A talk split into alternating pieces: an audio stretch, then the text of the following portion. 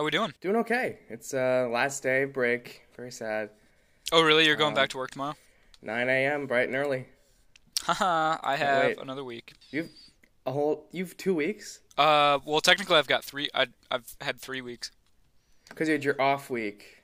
You took Yeah. a week off, and this is your off week again. and I get to see all my buddies again and, Yeah. and talk to them about how, how their week went and all that kind of stuff. So, uh, yeah, should be pretty good. So that's a lot of free time. Three weeks. It is a lot of free time. How you how you planning on spending two more one more week? It's uh, it's almost. I mean, I don't know.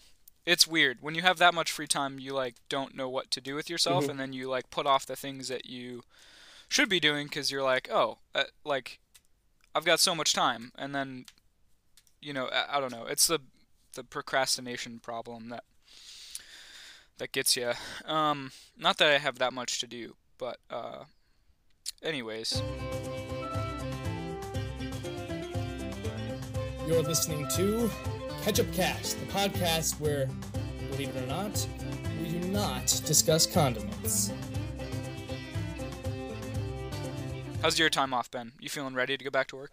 Uh, I'm never ready to go back to work. So Fair enough. no, but it's been it's been nice to have the time off. I've watched a lot of TV, which I think is okay. I've done a little bit of writing. I wish I'd done more, but I feel like I'm in that sort of like recovering from work headspace where I've just gotten like I've just reached the point where I'm recovered enough to be creative again. Now I have to go back to work, which is unfortunate, but it's been nice. I've watched I watched like three movies the past couple nights. Not in one night. Each night I've watched a movie for three nights.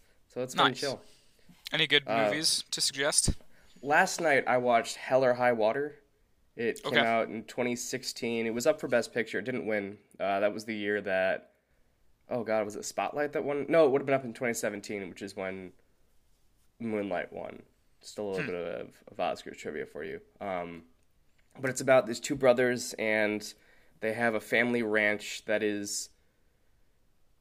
I, there was like a financial situation with it. They needed to buy it back, but there was a trust that owned it, and they were trying to buy it from the trust. I think Okay. that that was like the emotional crux of the film. The, the actual part of the film was they were robbing banks to raise this money, but they were only robbing banks like when they first opened, so before they were busy, and they were only taking the bills that were in the drawer, like in a cash register at the bank, and only Okay. fives, tens, and twenties and ones, because anything higher the bank like can track right. it belongs to the bank. I don't know how money works. Um, and it's about them and their brotherly journey. And there's also uh, uh, on his way to retirement, sheriff uh, played by Jeff Bridges, who's like, this is his last big mission is tracking these guys, and ends in like a, a fiery shootout. And it's a great film. Highly recommend. Chris Nice. Pine's in it, and it's good stuff. That sounds good. Yeah, I'm trying to think if I have had any good movie watching. I've been getting into uh, Letterkenny again. I know I've talked about it on this show before, but uh, it's a Hulu one, and uh, yeah, I've been kind of binge watching that. Uh, the ninth season came out in December, and to be honest with you, I hadn't nine. Yeah, I didn't realize it had that many seasons. I thought it was just like three or four. no, it's got a lot, and I hadn't seen the first season before. I think I've seen. I think I started watching like from the second season onward, and I've seen all of those, but or at least most of them. Um, and watching the first season when it wasn't highly produced and when it was like still in its infancy was really interesting to see. Uh, the characters don't have as much of an arc yet, and they uh, they kind of pick on this one character, Dary, like a lot harder than they do later. Like you can tell he's like the butt of all the jokes, and later in the show he becomes one of the gang. Like he be, you know, everybody likes Dary later. So I don't know. It's just interesting to see that evolution. Um, to head back and watch the the first season of the show. Um, so that's been kind of interesting to uh, to relive that show. I had a similar experience. I rewatched the entirety of Parks and Rec over the holiday break back in December, or I watched most of it and then finished it after the break. Uh, and the first season of that show was pretty bad. Um, like this, the characters are are sort of stereotypes of what they end up becoming. Uh, the relationships are are sort of more mean spirited in nature because they were trying to sort of go for that office audience initially with the Right. first season before it turned into something a little more like heartfelt. Not that The Office doesn't have heartfelt. I've never watched The Office, but I know people like it. But it's interesting, you know, watching a show in its infancy before it's found its footing and it not being great, but knowing it becomes something. So you've got this affection that sort of carries you through the lackluster parts. Yeah, it's this weird nostalgia that's there, but doesn't quite fit the scene because you're like, this isn't quite the show, but it's the same people in the same situations. Um, so I definitely, definitely feel that. Yeah, but Letterkenny is a classic. It definitely blew up uh, at college. Everybody felt like we lived in Letterkenny uh, a lot of the time, so it was a good like comedic relief um, at college, and uh, I still sometimes feel like I live there now too, in a small rural place, although uh, not quite in Canada, but close. Pretty close, yeah. I wanted to talk. The only thing I had on the list for today, and and this is gonna be an off the cuffer, I think, which is fine. Some of our better episodes are off the cuffers, where we just do dumb shit. That's sort of our classic. I feel like even last time became an off the cuffer, even though it started out as a list. Uh, is is we've sort of touched on it, but like how to use break time versus how we feel like we should use break time. Um, And I think you and I are probably in a similar vein where with time off, we feel like we should use it to be productive or to like get something done or, or, you know, improve something in some way. But I keep, I find that on my weeks off from work, I fall into the same like patterns of, of watching TV or playing video games or just like hanging out, listening to podcasts or making podcasts and just sort of t- being chill. And I think that's the point, right? Is it's a break. You're supposed to just sort of let yourself be and exist. But I feel like we get in this headspace where we're supposed to, where we think we're supposed to like do something with our time, even even though it's maybe healthier for us not to. What are your thoughts on that? Yeah, I definitely have fallen into that trap of not doing anything, um, or of not doing as much productive things as I thought I would. I was planning a personal camping trip this week or this weekend and wanted to get out, but I realized that I, in order to get the things done that I want to get done, otherwise, like more writing and some gear repair and calling my grandparents, I I need to be here for that. So, um, I think that that kind of changed the pace of things a little bit. Um, I think I still will go out camping next week, which will be like a big mission thing to do during my time off. I think if I don't do that, I'm going to go crazy uh, sitting at home too much. Um, I don't know. The thing, the thing that's been my saving grace this this time around has been cross country skis and having that like Yeah. physical challenge to accompany me. And I kind of knew that. I knew I was gonna buy some cross country skis uh, this past week and and kind of get into that with this time off. So that's like my new exploratory thing, especially since my snowshoes broke again for the third time. But uh, These were your new snowshoes, right? That you just bought. yeah, yeah, that Yikes. almost s- stranded me in Canada. Um, There are worse places to be. Although I guess you were not in a particularly like survivable long term part of Canada at that point. no, no. But anyways, um, so that feels productive and that feels really good to get out and go skiing. I did like 12 miles yesterday, which was awesome, and I'm feeling sore today, which is okay. And it, I don't know, the feeling sore makes me feel okay about resting in the house and having a chill day because I know my body needs that recovery. Um, and yeah, so that's been that's been like the balance is when do I want to go out for more physical activity and when do I want to stay in and have it be chill. Uh, but yeah, a bunch of things that I thought I was gonna get done that didn't get done, like finishing that short story and uh, I don't know, reading a whole book for once uh, instead of just like half a book.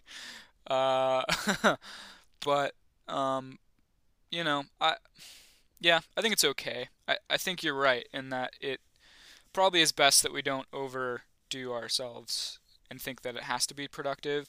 Sometimes I find the best productive pr- the best productive times are when uh, I have other things going on. I don't know. Do you find that's the case when the pressure's on, you perform, but when there's no pressure, the procrastination creeps in? Oh yeah, I think about uh, like my film shoots, uh, the most stressful film shoot of my life was it was the night before the rough edit of the film was due, and I had to shoot maybe uh, a third, not a third, but like a maybe an eighth of the film uh, in one night because I was shooting by location just because getting actors assembled in one spot was hard. Uh, so I would basically pick a location, say we're gonna spend four hours out here, we're gonna shoot, you know, all ten pages that are that are in this location, uh, which is not a good way to shoot. You should like pace yourself and shoot a little bit at a time, and really perfect that stuff. But I didn't have that luxury. This was a student film, uh, and we got it done. It was awful, and I think I had a mental breakdown at one point because it started to rain. You know, normal healthy stuff. Uh, but we got it all done, and then I had to then it was like 9 or 10 p.m. and I had to edit the film by the morning. So I just did it. The pressure was on. I sat down and I drank a lot of coffee and I made a film. So I think you're right. I think having that sort of like nagging in the back of your mind sort of acts as a, a catalyst for productivity and not necessarily the best catalyst, but it's it's like a cattle prod, right? Is is sort of like go go go kind of thing. Whereas if you're just hanging out, you know, drinking coffee and petting a cat all the time, there's less motivation. Not even motivation, but less urgency to being productive. Yeah, urgency is a good way to put it. Like, I write the most. I wrote a lot at school, and I wrote a lot during the summers and I was working expeditions, and like on my off weeks here that I don't do a whole lot, I find it hard to write because my days are unstructured and it's not like I don't know.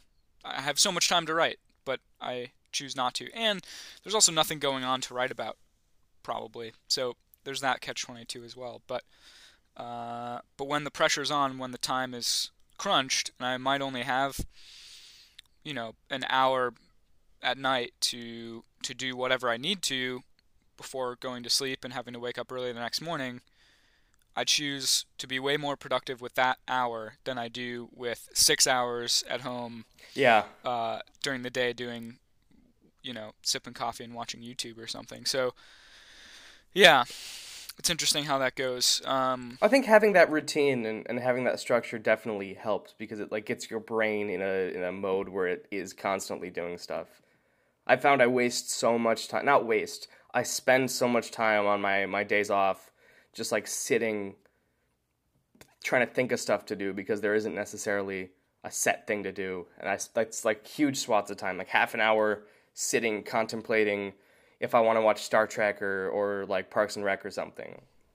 Yeah. Because it's not a structure, just me deciding. Structure's important. You gotta have structure in your life and figure out rituals that incorporate structure so you have that. Yeah, I think that's something I need to get during my off shifts is more structure. Um, yeah, going out for skis every day and deciding like, okay, I'm gonna go skiing today. I've got to structure my day around that. Where do I want to go skiing? How far away is that skiing? That all kind of like helps to decide some of the structure. But other than that, uh, it's hard to hard to find that structure when you're an adult and you don't have uh, you know people telling you where to be and what to do. It's sort of a double-edged sword. I can't imagine working for myself uh, at this point in my life. I don't think I could do. I, I could work, own my own work from home situation. You know what I mean? I have a hard time keeping myself accountable. Yeah. Because I think you know we're our own worst critic, but we're also our own most lenient judge, I guess. you know, if, I, if yeah. I'm tired, of course I'm going to let myself go have more coffee and, and sit for a while. Right, right. Even though I'm also constantly berating myself, like, oh, you should have been writing, but sure, hang out more. Yeah, it's an evil balance. It's an evil balance for sure. Um, it's a vicious cycle, but uh, I think there's ways out of it. I think, yeah, that structure piece is important, and finding things that like recharge you, that you're passionate about, even if only for a short time. Um, I don't know.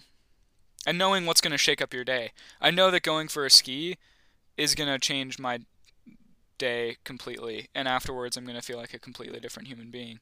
For some people, that's like taking a shower or like, uh, I don't know. It's usually like exercise, getting outside, something that's like a more full body sensation. Um, definitely helps to shake up the day. Yeah, the past few days, not yesterday because it was like really bad out, but what was yesterday? Yesterday was Saturday, so Thursday and Friday, I ended up going for like four mile walks just on like roads I hadn't been on before. And it turns out as soon as you get out of my immediate vicinity, it like becomes farmland and like rural roads within like a block of this crazy busy place I live. So I just sort of wandered around there and, and it did I did I sort of found myself more centered than I had previously. It is weird though. I've I've talked about the the neighborhoods and the planned communities that sort of surround me, mm-hmm. and I ended up wandering through one of those, and it was like I just kept picking a road because there's like a million little roads and streets that wind through these areas. I kept picking one. It was just like as far as the eye could see, more of these developments and houses. and every, every, single house is completely different. Like none of them are the same, but they're all massive and and all have pools and like giant porches and just like literally endless this road just kept winding and winding and winding, and there's no sidewalks, so you're like, you're in the way. Whenever a car comes by, you're clearly right there. like you're not you're not supposed to be there. You're not. I don't know, but it, it was it was nice to get out, especially a couple days ago when it was like snowing and and blustery. It was nice out. Mm, hmm Yeah, the thing about Wisconsin is these ski trails and hiking trails and stuff are all either on old logging roads or old railroad tracks. So they're super flat and long, and you can see forever. And uh, like I was saying earlier, that kind of facilitates one kind of meditation in that you're you're really focused on your body, really like you don't have to worry about navigating because it's just flat for literally two miles and there's no turns. So you really focus on your body and focus on your stride and like you can get really into your head about it. Um, but some of these places that I went uh, felt very different from that. They had some old forest roads and some logging roads, but uh, I actually I can name the place. The, it's called Levi Mounds, and there's actually like the most topography I've seen anywhere in Wisconsin yet was at this place, which felt really refreshing, really good. Also felt a little out of shape because I was like, wow, this hill should not be feel this hard, but I also haven't skied or ran up a hill this big uh, since I moved here, so maybe that explains it. Um, but yeah, that that navigation challenge came in, and it felt good to. Okay, I'm gonna ski up to that sign and then figure out where I want to go from there, and it becomes this little problem in your head, and you have this this flow of something to solve, rather than just okay, I'm gonna hop on the road and run straight for four miles and then turn around and run straight back.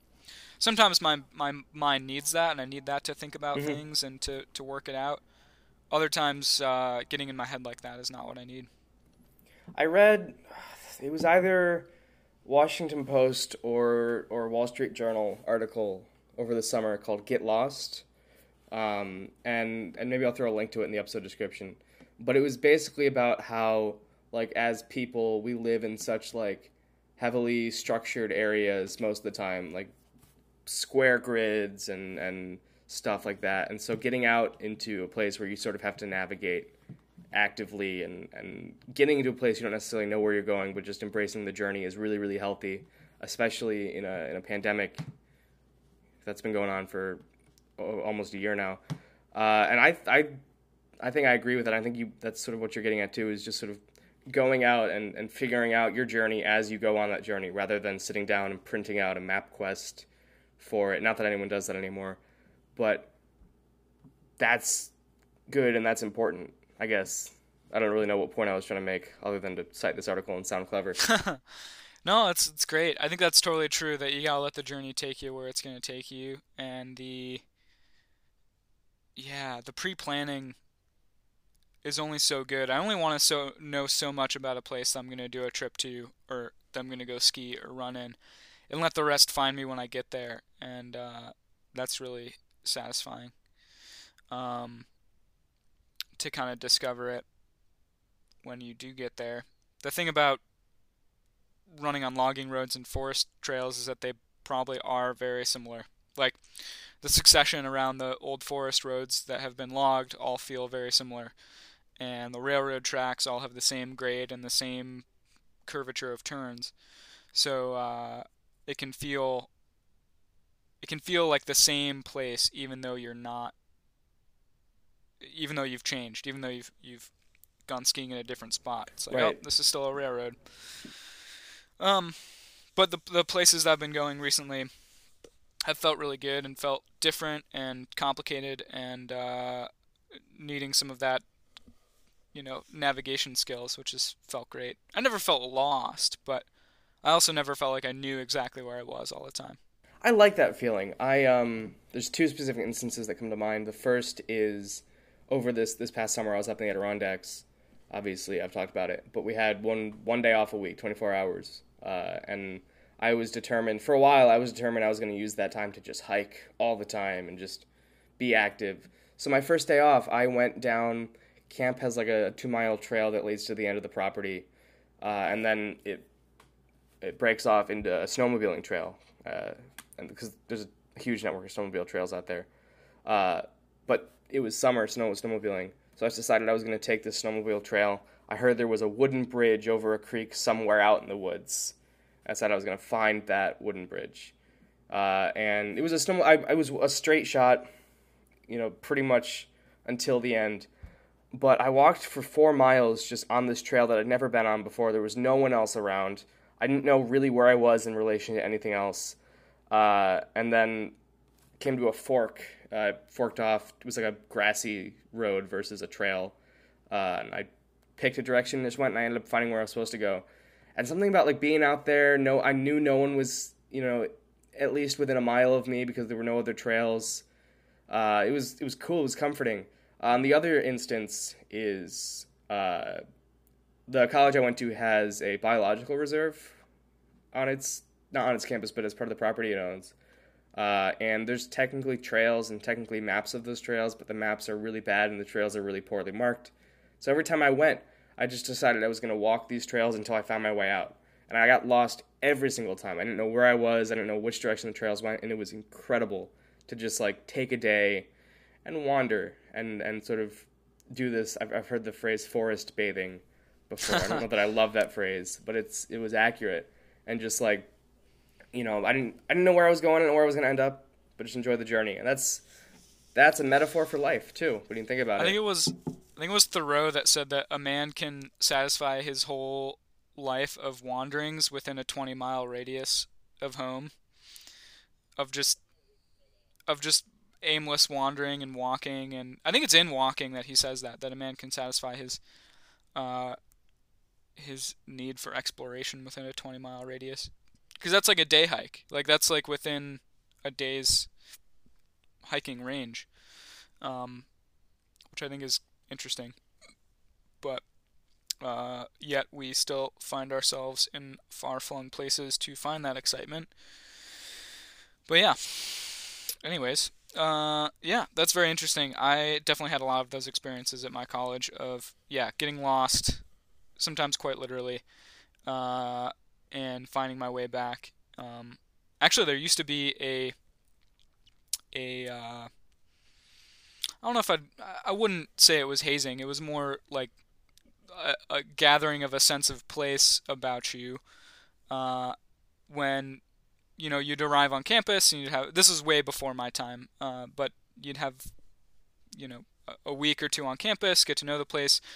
And then they said, okay, you're, you're feeling pretty settled in the few buildings that we have here on campus. Now time to learn the greater community and learn, you know, what roads go to which roads and, and what streams will lead back up the hill and stuff. So we're going to take you in a van and we're going to blindfold you and drive you 10 miles out of town and drop you off on the side of a road and uh, say, come on back for dinner. Um, now that eventually morphed into different ways of learning the, the town around you and the, the sense of place of getting lost and finding your way back with maps and compass and with canoeing and hiking and stuff. Um, but that used to be the way that they did it, and I think that's very interesting to be like, okay, uh, I gotta make it home now, and whatever way I make make it, it's gonna be really interesting and a cool adventure along the way. Um, yeah, maybe a little forced for some people's taste, I think, but But sometimes you gotta just get thrown out there. How else are you gonna learn? it's like it's like birds, right? Baby birds, not baby birds, but birds gotta get pushed out of the nest sometime if they want to learn how to fly. You guys are just getting your wings. That's all. Yeah, I guess so. Your your school did a couple interesting things in terms of putting you guys out in nature. I don't know if you've talked about winter expedition before on this podcast. I'm pretty sure I have. I feel like did we we still had the podcast at that time, so yeah, I must have. But yeah, that that was definitely interesting. That was uh yeah, some harsh conditions and navigating off trail and uh, you know finding your way back home. Uh, not only just after one afternoon, but after four days of um, really cold temperatures and uh, camping in the snow and using fire to boil your water and uh, all that good stuff. So there's a lot of good stories that come from that. I remember. Um, keep talking. I'm gonna refill my coffee. Oh, great! I'm, all lis- the I'm listening. I'm listening. all the all the stress on me, but um, I'm trying to remember a good story from that. I mean, it's just like uh, the whole thing's a good story, but hmm. Yeah, and the other thing too is that we're we're doing it uh, in a large group of people. So there's like a community that's working its way home, not just you on a solo journey trying to struggle your way through it. So it's a lot about helping each other out and a lot about like trying to have everybody make it across the line. And granted some people will get really cold and you know there's a risk of frostbite and hypothermia. And if that happens you know it's it's best for you to leave the field and head back to campus and warm up and stuff. And um and so it, it's uh it's really interesting to to kind of be a part of that in a larger community sense and not just like a solo adventure. Uh yeah.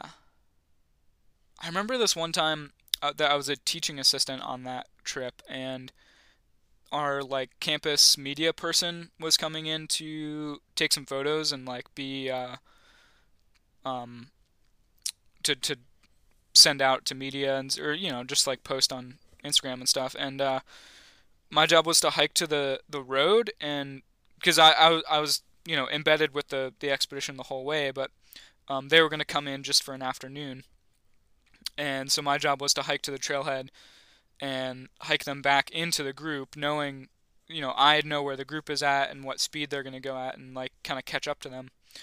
Um, so it's kind of like a, a, a, miniature guide for that part. And it was really interesting to hike out of the expedition alone, get to the trailhead, feel uh, like the touch of the outside world, hike that person in, and then you know be that like transition person from for that person to experience this expedition. That wasn't something I'd really like felt before. Um, but yeah, that that that, that really taught me a lot a lot about the area and a lot about how to live with people in the woods under harsh conditions. That's enough of my storytelling. You got up and got some coffee. I did. It was very exciting. I uh, made it myself. Cheers. Just with the rever- regular pour over thing. Just a regular, just drip coffee. It's Aldi blend, uh, medium roast, fair trade. It's delicious. You gotta, you gotta up your game, man. I don't. Why? It's good. I don't know, cause you need something to obsess about your life. Like writing a book isn't enough. No, but everybody's gotta have that thing, you know, that like material passion of theirs that they feel like uh, is something they're really into. For some people, that's like craft beer, and for other people, that's like wine. Aeropress coffee. For some people, it's coffee. Um, I'm sure I had something like that in the before times. I can't remember what it was. I feel like I must have had something. like pre right. pre pandemic, I feel like I probably had an obsession, but I've been in survival mode for so long. I could obsess over coffee, or I could just drink it and and figure it out on the way. I don't know. I wake up in the morning very excited to make my cup of coffee. I well, I don't know that I wake up excited for much these days, but I wake up and I, I make it. And while it brews, I give my cat some food and water, so it's very exciting. Speaking of which, I got to refill his water, but I'll do that after we record because I'm not going to leave again because that would be rude. How's the cat doing? He's good. He uh, he's getting really comfortable. I've had him for I got him in November, so it's November, December, February. So like three months now I've had him. Nice. Uh, he sleeps on my bed every night for most of the night. Uh, he spends... no longer under the toilet. No, he he was there for like two days. Then he moved like under my dresser. Now he's under my bed full time. Except he'll come out and, and sit with me if I'm out in the living room, and sometimes if I'm in the bathroom, he'll like scratch at the door and meow, which is Aw. adorable. Uh, except like when I'm trying to go to the bathroom and there's a door scratch, it's kind of unnerving sometimes. I've heard that's because cats don't have that much object permanence, and they think that you're like gone. Just I've been eaten You've by left the, the them. door. Yeah. I feel bad whenever I have to go to work because he just sits under my bed alone all day. He doesn't eat. He doesn't like. He just hangs out, and then he like gets all his energy when I get home. But what that means is at about three or four a.m. every morning, uh, like the the crazy cat part of him kicks in, and he just starts sprinting around the apartment and like biting at my feet and like pawing at me and trying to wake me up. And it's like, dude, I got to get up for work in four hours. Don't do this. uh, but but he's sweet. He he sometimes he'll sit he used to sit with me through like a whole movie but now he'll sit with me for like 20 minutes and there's this little section in the hallway right behind me and he'll just sit there and look at me now. I don't know why he won't just sit on my lap. He's he's an interesting guy but he's he's he and i are best buds. We just i spent the morning drinking more coffee uh, and watching star trek with him in my bed which was nice. Nice. uh, that's what i'm gonna miss most about break is just hanging out with him. Because i can do i can write i can hang out on the weekends and stuff but i won't have this extended time to snuggle my kitty any other time. But Yeah, it feels good to have. The house feels almost too empty without another living creature in it. And sometimes I think I hear mice in the walls and stuff, but well, don't come to me for tips on how to get rid of them, because then that's just war crimes at that point. are they still a problem? No, Or did you have you? ever since Pip showed up, I don't know if they can smell them or something, but they're they're gone, Very good. or they all froze to death. That's a possibility too. Mm, I don't think mice really freeze to death all that often. I feel like that's why they come to our abodes, is to not freeze to death. I don't know. They're gone though. I'm very grateful Well- for that. Speaking of animals that should freeze to death, how are those geese doing? They're ducks, man. The ducks. The ducks. They're good. The geese. There's like ten of them at least. I thought there was like three or four. Uh, and then the other day I watched literally a whole flock of them just fly up from the creek into the sky and into the distance. Uh, I I know very little about ducks other than like basic duck facts about like their webbed feet and how rain falls off their backs and how dove soap is good for them. That's sort of my range of duck knowledge. um, I, I don't I still can't believe they like can survive this cold weather. It's been below freezing for like two weeks now, and they're just hanging out in the creek every day, quacking to each other and and keeping me up at night. It's it's bizarre. What do you think they're uh, eating? I don't know. It's February in Rochester. There's there can't be much like stuff hanging out. I don't know. Maybe maybe there's neighbors down in another building that come out every day and just throw bread, which isn't good for ducks, but not everyone knows Apparently that. not. Or maybe there's like, I don't know. Do, do ducks eat bugs? They must eat bugs and fish and stuff. Maybe there's cold bugs and fish. Enough in the stream to keep them alive. I don't know. I don't know anything about animals. Apparently, well, maybe they, they, I, they, like I said, they fly around. So maybe they go and they hunt for food and come back, and they've got like their nest by the creek. I don't know. hmm but it's been fun to watch them. They are looks like they're black and white. Uh, that's all I got on them. That's all your your bird ID knowledge is just that they're black and white and they're ducks. Well, I'm looking down from three stories up. whoa, whoa, whoa! I didn't know your apartment's on the third floor. Yeah, top Whoa. floor. Which means I have the craziest icicles I've ever seen in my life. Because I'm right on the roof, so all the water's dripping directly down uh, on my Yeah. balcony. So I've got these icicles that literally span the length of the roof to the bottom of my balcony outside Whoa. right now, which is spooky. And there's no one above me making noise, just people below me making noise. Sometimes they'll play loud. My neighbors downstairs will play really loud music at like 3 a.m. And if it wakes me up, I just I get out and I stomp around for a few minutes, then I go back to bed. That's rude. I live a productive life. Yeah, they also smoke, and the smoke smell comes up and fills my bathroom. So there's a lot of stuff that's really fun. Are, aren't you on the? Are you on the top floor? Do, did I imagine I am. that? Yeah, just the second story though. It feels like a little castle kingdom up here. Look but, down at all the uh, peasants around you. Yeah, third floor is crazy though. I. It's like an apartment building though. Yeah, I live in like a many u- complex. There's like hundreds, not hundreds. Well, there's there's hundreds of apartments in the complex, but there's probably a hundred buildings around. Whoa. They're little. There's like six apartments in each of them. That's wild. I went to a friend's for the holidays here in Wisconsin for like New Year's a while ago and went to their apartment complex, and it felt so weird to be in a very long hallway with just it, it, it's just like ah and they're on like yeah they're on like the second floor and I don't know it just felt weird and different and also I didn't even get that experience at college I didn't even have that big of a dorm room, Right. the dorm building there so it was uh big buildings like that weird me out The buildings, the building I live in isn't super big.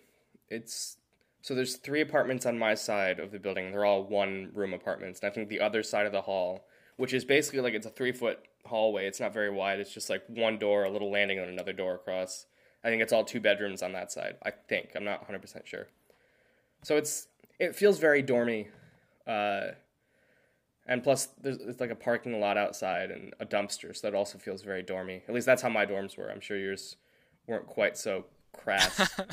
um, and then the loud music at night uh, really sort of solidifies the the college experience that I thought I'd finished with, but apparently not. Yeah, but you gotta live that life before you can like own your own home or buy some unincorporated land and build a cabin or I don't know, something like I've, that. I've been every time I go on a walk, I like look at all the houses that exist, and just the thought of like owning a home is so baffling to me now. That and it, it, in a way, it wasn't as a kid. As a kid, I sort of always imagined myself having a house, and I'm sure I will someday. But like the thought of a whole house with all the rooms and a garage and like it's just crazy. It's like a it's like a castle in my head. They they're equated now. Yeah. It is uh, seems like a lot and I have heard from mentors of mine that it's really not worth it. and that um it's just not uh not the way to go if you want a long-term investment that you don't have to sink more money into than it's worth. But um Although I have heard tales of like mortgage payments monthly being lower than rent payments monthly in some cases, depending on the house you buy. that's true. That's So- possible. But that's I Um, mean obviously that's more of a long term commitment. I feel like I wouldn't buy a house or I won't buy a house unless I'm gonna like start a family. You know what I mean? True, true.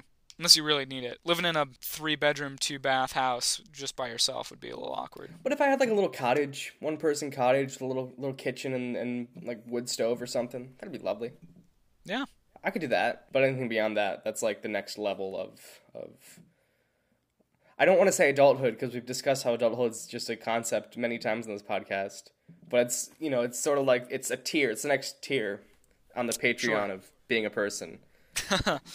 Yeah, takes a lot to subscribe to that one.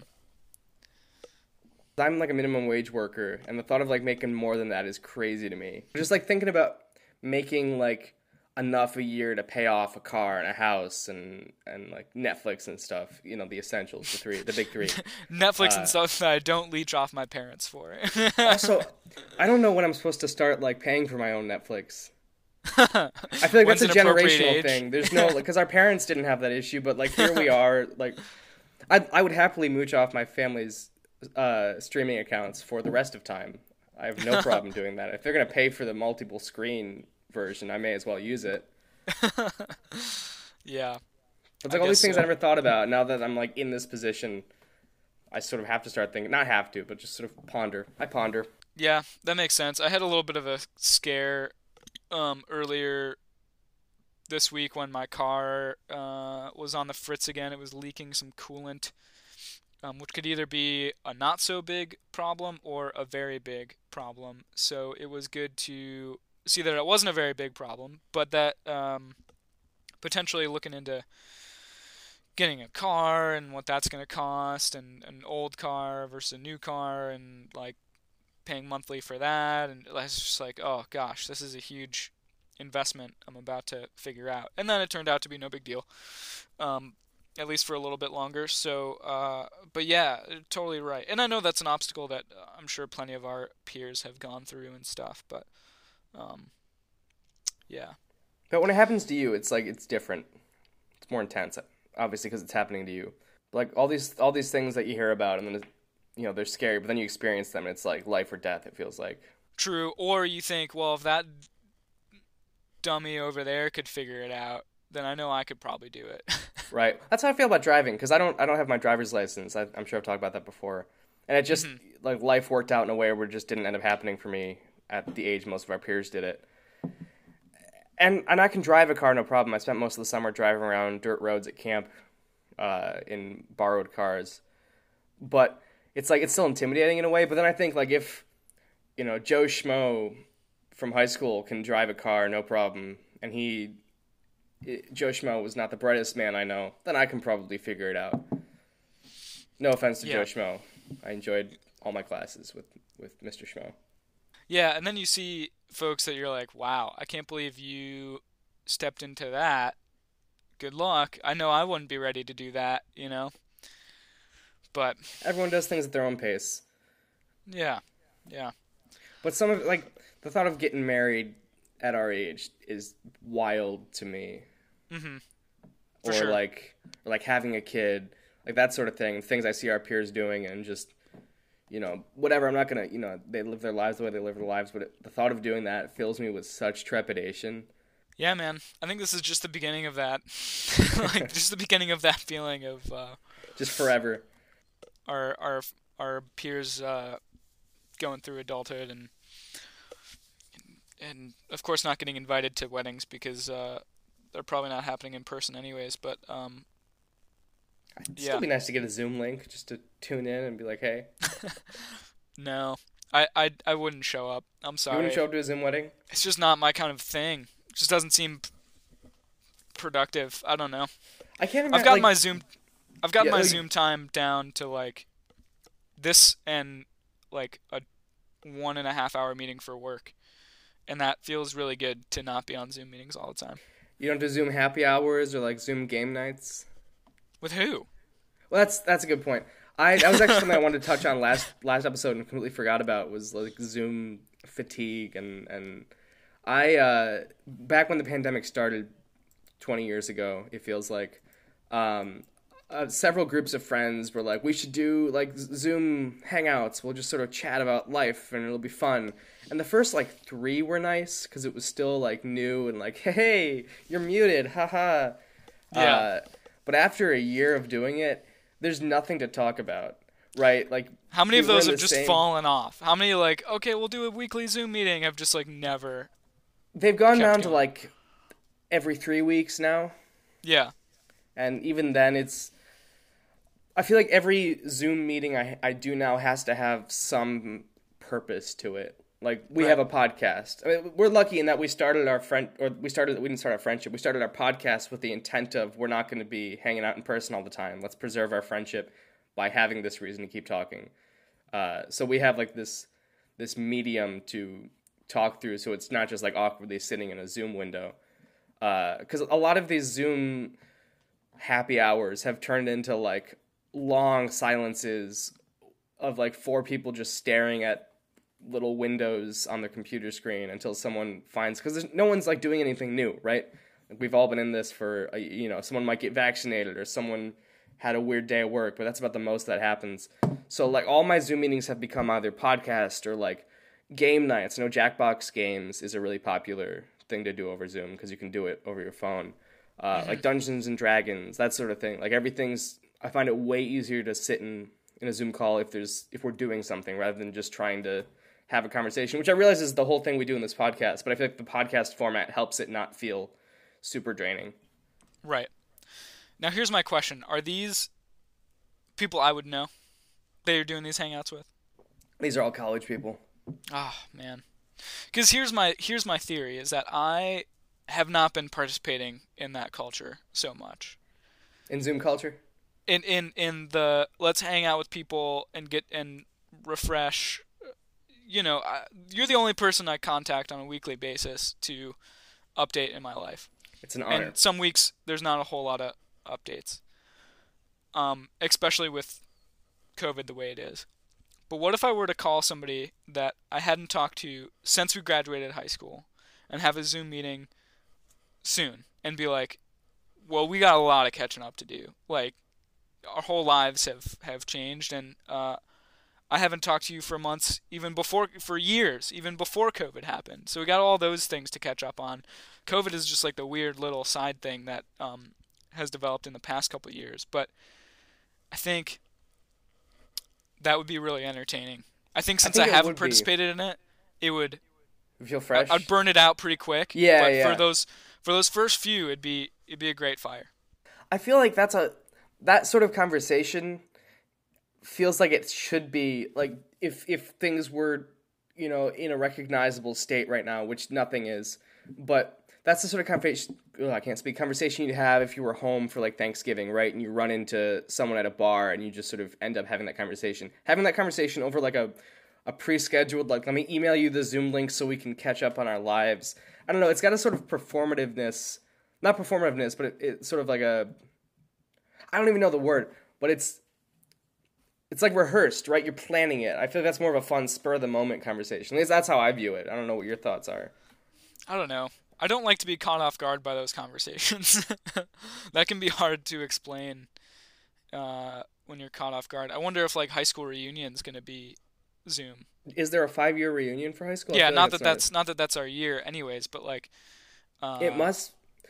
That's a lot of people to sit in a Zoom call. I've had hundred people in a Zoom call. I don't like those meetings. I had a I had a hangout with like 50 people once. It was like a, a show reunion, and, and we just sort of wanted to catch up. And it's like you can't have conversations in that because it's like everyone mutes themselves, and the one person does their thing, and then they mute, and the next person does their thing. That's not that's not how conversation works. That's not how like I miss. I, I guess I just like the mingling aspect of, of that sort of thing. I'd love to just sort of walk around and talk to people rather than you know do the the icebreaker. Hi, my name is Ethan. Here's my two truths and a lie about what I've been up to since high school. You know what I mean? Yeah, that I can imagine that would be the most awkward thing if you had no choice who to interact with in that situation. Because that that's, would be that's the terrible. appeal of high school reunion. I assume the appeal of reunions is like going and seeing people and like choosing who you're going to talk to. If you're just sitting in your little, you know, rectangle, waiting your turn, it's not as fun. yeah, that's true. That yeah, good point. Good point. Or what if it was like speed dating style? Like you had five minutes with each person to roll through. I might prefer that actually. Yeah, that'd be cool. I, I, I think that that would be a better format than you get five minutes with the whole audience. Right, because then you can just sort of boom, boom, boom, boom, boom. All right, have a nice day. Next person. And you can change what you're going to say to different people. The five minutes with the whole audience is like, I don't know what I need to share to these people versus this group versus that. Like, with five minutes, I can, you know, if it was five minutes with you, it'd be like, hey, how's it going?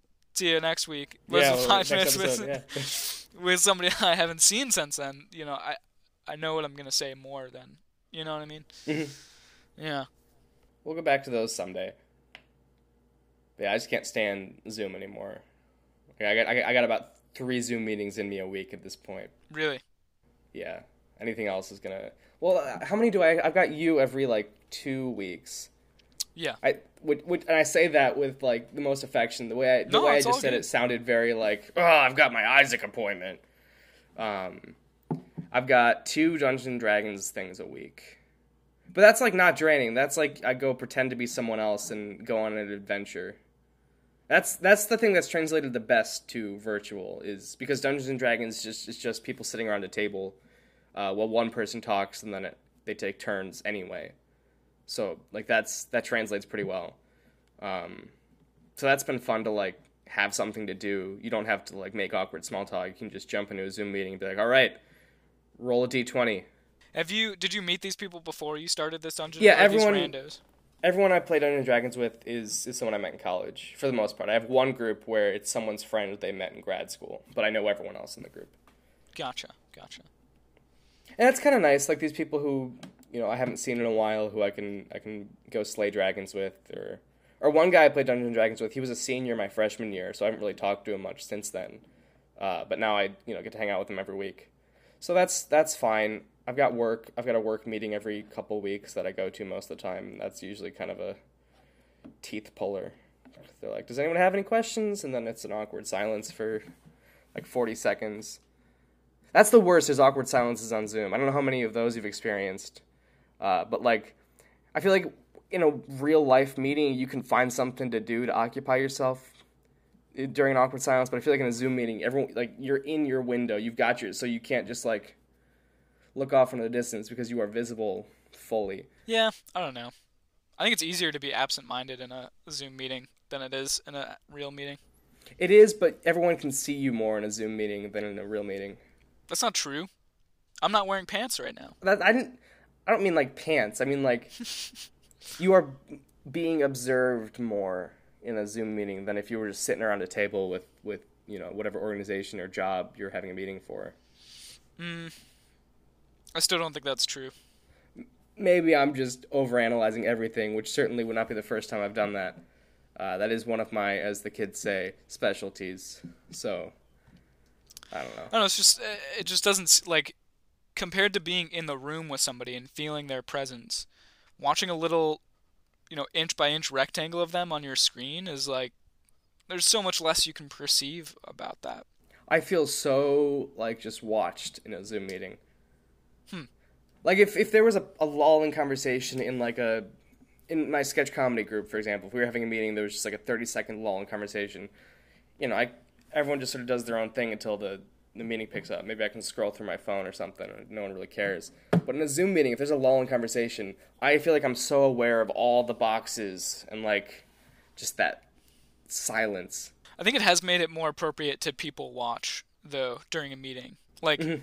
my attention always goes to other people and maybe that's Oh, why yeah. you're feeling watched is it's like entertaining to see to look at everybody else. And maybe that that's something that's long worn off by now having three Zoom meetings a week, but like uh yeah, when there is that pause looking at like, oh, what's that person up to? Now that I'm not focused on whoever's speaking, you know. That It is, if- uh, yeah. if you have it in gallery mode and not uh, some crazy speaker mode like I hate insane. speaker mode. Speaker mode the because then someone will like someone will fart or something, and then it's like you can tell exactly who it was. I'm much prefer gallery. There's a new phenomenon that's come out of like Zoom meetings that I really enjoy, which is when you're in a Zoom meeting with someone and you like send them a meme or something or like text them something funny, you can watch them get the meme and see their reaction. I really, Yeah. really enjoy that. Um, that is really fun to do Or like if you if you like are private messaging in the Zoom chat, which is risky because I've almost sent private messages to like the whole group before. yeah Uh, like if, if I'm yeah. complaining about someone in D and D and I like almost send it to that person, but like watching them laugh at the joke you've made in the private chat, it, it's it's like validating in a really weird way that I haven't experienced before, but I'm a big fan. that is priceless yeah yeah that's so good that's the equivalent of like passing notes in class i think Mm-hmm. is that same level of like yeah But you're less likely to get in trouble. The teacher's not gonna. Well, the teacher might read your note aloud if you send it in the, the group chat, but yeah uh, that's funny. Zoom. What a thing in our lives. I feel like that's going to become the uh in like 10 years where i look back and be like who remembers zoom? I'll be like oh that thing that dominated our lives for That's so funny because then- like I'd never heard of Zoom before the um, the pandemic. People used it. Like it was it was obviously a software that existed, but I'd never heard of it. And now, like, it's a verb, and like it's just it's an all encompassing. My microphone, fun fact. Oh, this is gonna be bad audio. Never mind. My microphone is from a company called Zoom, and I never thought of it before. But every time I see it now, it's like an extra spike of like, ha, Zoom. Um, sorry for the bad audio, listeners, when I just picked up my microphone there. Uh, I think at some point there will be a time when the word will mean nothing to the Mm-hmm. next generation or to the gen- like what what's a laser disc i don't know like oh zoom what is that Well, it's, I, there's all these stories of like people who grew up in the Great Depression are very cognizant of like saving food and, and that sort of thing. And I feel like our generation is gonna have like we're gonna be so obsessed with washing our hands or like like masks are gonna be something we talk about. My, I was joking with my boss the other day like we're gonna be leaving our houses and checking for a mask for like the rest of our lives now. And Zoom Zoom has become the new Skype. I, everyone used to use Skype like the word Skype. You know, I'm gonna Skype you later. Uh, but now it's all Zoom, which is wild. Skype had like the monopoly on this and just lost it in a week to Zoom.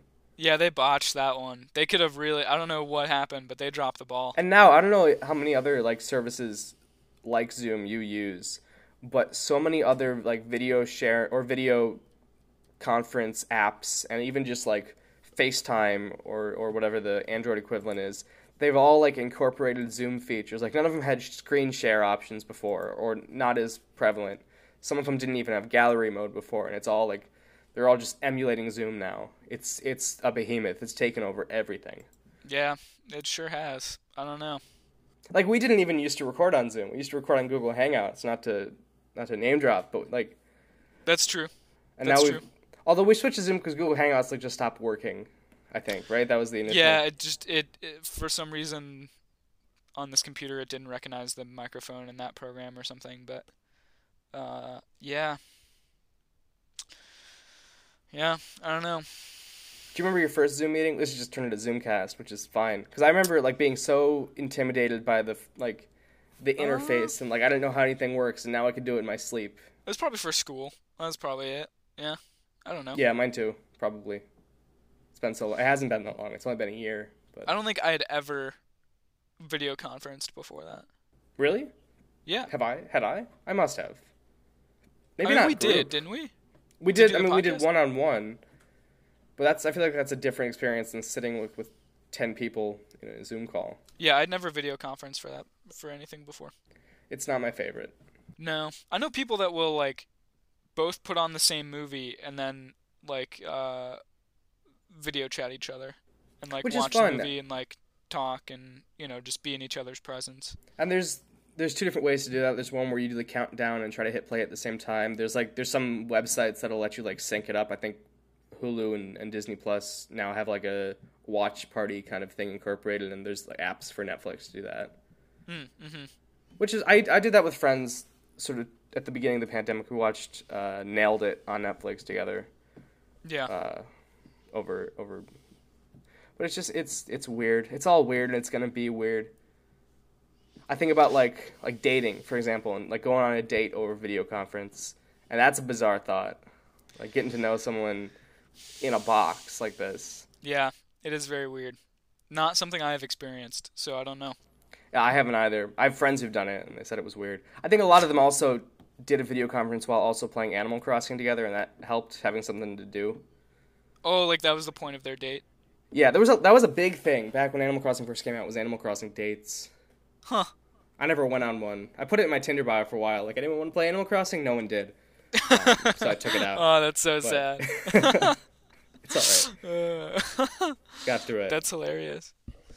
Um, speaking of Netflix, have you seen they have the new random button? It it just says Yeah. play something. I'm a big Have you rolled that dice yet? I did. It played Star Trek for me, which is good of them because that's what I wanted to watch in the first place. But Do you think it, it goes to your like preferences? it must. It must like scan your list or like look at your recently watched and pick something in that ilk. Because sometimes they'll have the like this thing is a 98% match or or 80% match or whatever. You would like this. So I wonder if it just picks something from that. They must. That's my guess. I wish you could do it like because it's it's just for all of Netflix right now, right? Right. Like you just, I wish you could like pick a show, and then have the watch something options. Like I know I want to watch Hannah Montana, for example, Yeah. but I don't I don't care what episode. Can I just could will you pick an episode for me, Netflix? I was gonna say I, I want that for genre. Hey, I'm feeling Ooh. a comedy tonight. I don't know what comedy. I like. I'm, I'm not gonna scroll forever down the comedy train. Just pick me a comedy. Here we go. But not You all know. comedies are good. That's the problem. What That's a stinker? But then that's where the algorithm comes in, dude. That's where the like, hey, this would be at 80%. Always match. remember the algorithm. I forgot about it the goes algorithm. into your your your brain and says, okay, this person wants a comedy tonight. Here's what they like usually. Boom. You know? I've been trying to find like like quizzes online for that. Like I'm this is how I'm feeling, this is what I'm in the mood for. Let me punch this data into this like BuzzFeed quiz interface and you give me a movie to watch. And there's nothing really good like it. So maybe No. that is maybe that's the the future is this this pick a genre, give me a movie kind of vibe. I think we have to create that then. I think We your have to. expertise in movies could could really come in handy there. Coming from Ketchup Cast Corporation to uh, streaming service near you. Genre randomizer. I don't we're working on the name. Yeah. Um, I have not rolled that dice yet, which I maybe I'll do that for tonight's viewing. But uh, yeah, I thought that was really interesting that they they realized there was a problem with people just endlessly scrolling and like never picking a thing, Or just watching The Office for like the thirtieth time. which is no longer on Netflix, so you have Very to pick sad. something else now. yeah, and Friends isn't there either. What are people gonna watch? I think there's a I think there's a, a correlation though that that button came out just As soon as after The they- Office left, they- yeah. the office left. They're like I don't know what to watch anymore. I, I, feel this empty hole in my heart because The Office isn't on Netflix. Oh, they have this new random button. Let's do that. something. And it probably it must go from the algorithm. yeah, Because if it was just picking at random from the whole of Netflix, that would be That's a lot that of would be a trip. but that could be kind of fun. Find something you never thought you'd be interested in. Well, it's like the I'm feeling lucky button on Google. Exact, which they've removed, I think. Yeah, I haven't I haven't seen that in years. Or I haven't paid attention to it in years. Maybe we've really just dated ourselves to the audience. Maybe there's like some some high schooler who's listening and like, what the fuck is is I'm feeling lucky. Uh, for those who are unacquainted, it was essentially just a, you choose a topic and hit I'm feeling lucky, and it would take you to a random thing on the the results. I don't know what use it had. I feel like I never really used it. Yeah, I don't. For some reason, I remember people telling me never to. Don't use. I'm feeling lucky. Like, Well, it's probably like back in the day. There was that you know, as a kid, it was like, you know, playground rumors, but like everything on the internet was like porn or or like drugs or something, and that Right, was right. probably where that came from. yeah, it would give you unfiltered results that were uh, adult in nature, right? Of like, I'm feeling lucky. Search this, and then get like, oh, that's what that word means in Urban Dictionary. like, oh, Blue blue waffle. What? yeah. But uh, and I think doesn't Wikipedia also have take me to a random article? I think it does, but that I like that though. I could spend hours just randomly Wikipediaing Wik- Wikipediaing things. Have you heard the thing that like if you click links in Wikipedia enough, you'll eventually reach the article for philosophy? Like any if you start any article, if you click the first link in each article, eventually you will get to the philosophy article. And I found it Well, no, that's a whole true. game. That's a whole Yeah. game. Is uh uh Wikipedia. It's like the Kevin Bacon number. Like how many degrees of separation is so and so from Kevin Bacon? How many articles are you from philosophy? or you can pick any two random things, and you try to click the blue links in order to get to your other thing. I haven't played that version. No, so you like pick like I don't know, like you know, uh, maybe you like start at that random article page, and then you decide, okay, we are going to see how many clicks each of us takes to get to, you know, the name of our hometown, and like now we have to to to see who can get there first, using blue link to blue link. Maybe that's the big, uh, the next big zoomed game night thing. I think that it's it's kind of fun. fun. I've done it a few times. It's pretty cool. Does it work? Uh, the, the thought of like starting at like spoons and ending up at, you know, Burlington, Vermont, for example, that feels like a long game. Yeah, that could be a long game, and I think the more specific you get, the harder it is. And uh, but I think, yeah, that is that is a fun game. Also, have you ever played GeoGuessr? No. Oh, that's so that's that's a good one too. It puts you on a random point in Google Street Maps. Like you know the first person view, yeah. not like Google Earth, but like Google Street Maps. And you have to like look around and use the like context clues of like, oh, I'm driving on the right-hand side instead of the left-hand side. And oh, that it blurs out um no, it doesn't blur out. I think it blurs out place names but not the rest of the like road sign. So if you like read the road sign, you're like, oh, that's in English. All right, I know I'm in an English-speaking country, or like, you know, here using I'm by the sea. And they're like, okay, English-speaking country by the sea. I'm gonna guess Australia, and then it tells you, oh, you're wrong. It was Great Britain. You're like, ah, gosh, Idiot. Idiot. you know. That Um, and sounds people really fun. and it gives you a score of like you were 10,000 miles off. Good luck next time. Or you get like you were 20 miles off. Like the, you try to get as close to the point that you started at as possible. There's whole different categories of like the no moving GeoGuessr where you don't move at all and you just like You just have to guess based on the single frame you've been given. the single frame you've been given. Yeah. Man, I wish. Sometimes I wish this was this was a visual format because I feel like that could be a really fun thing, like you and me competing against each other in Yeah. GeoGuessr. I feel like that'd be a really good bit, but I don't. I that would not work audio. You know, we can describe what we see as much as we like, but it's still not going to be as as in in I can't even speak. Inviting, interesting, interesting. That's the word. Yeah. I would say you could play the uh, the Wikipedia game and call out every every page you're going to next. Maybe we do that next week or next next episode. That it's gonna be episode forty. You know, we could do like a themed episode. Wow, just play that's uh, play middle aged. games or something. Yeah, we've done ten episodes in quarantine. That's pretty good. That's really, our- ten. Yeah, because we started, or no, more than that. Because we put out the first episode we put out during the pandemic was episode twenty-seven, Uh huh. and this is thirty-nine. What we're recording right now. There you go. So, turns out this is our most consistent uh, run yet. Wow. Who would have thought? Although I think we both have the most consistent lives we've had in a long That's time. That's true. so yeah. Schedules that are the same, and yeah, we're we're hitting that that big milestone. I'm only effing off into the woods half the time now. and I don't make films anymore, so my schedule's wide open. there you go. Well, dude, I think this one uh, might be a wrap. Yeah, uh, I'll we'll do the housekeeping, listeners. Uh, if you want to hear more of me, I was just a guest on a podcast called The Coffee Hour, uh, hosted by Adam Frost Venrick. I went to college with him. Uh, that's on Spotify, and he interviewed me about my upcoming book. Uh, so if you want to hear me talk about that more, uh, Coffee Hour on Spotify. The episode is called Everybody and their aunt. look for my name.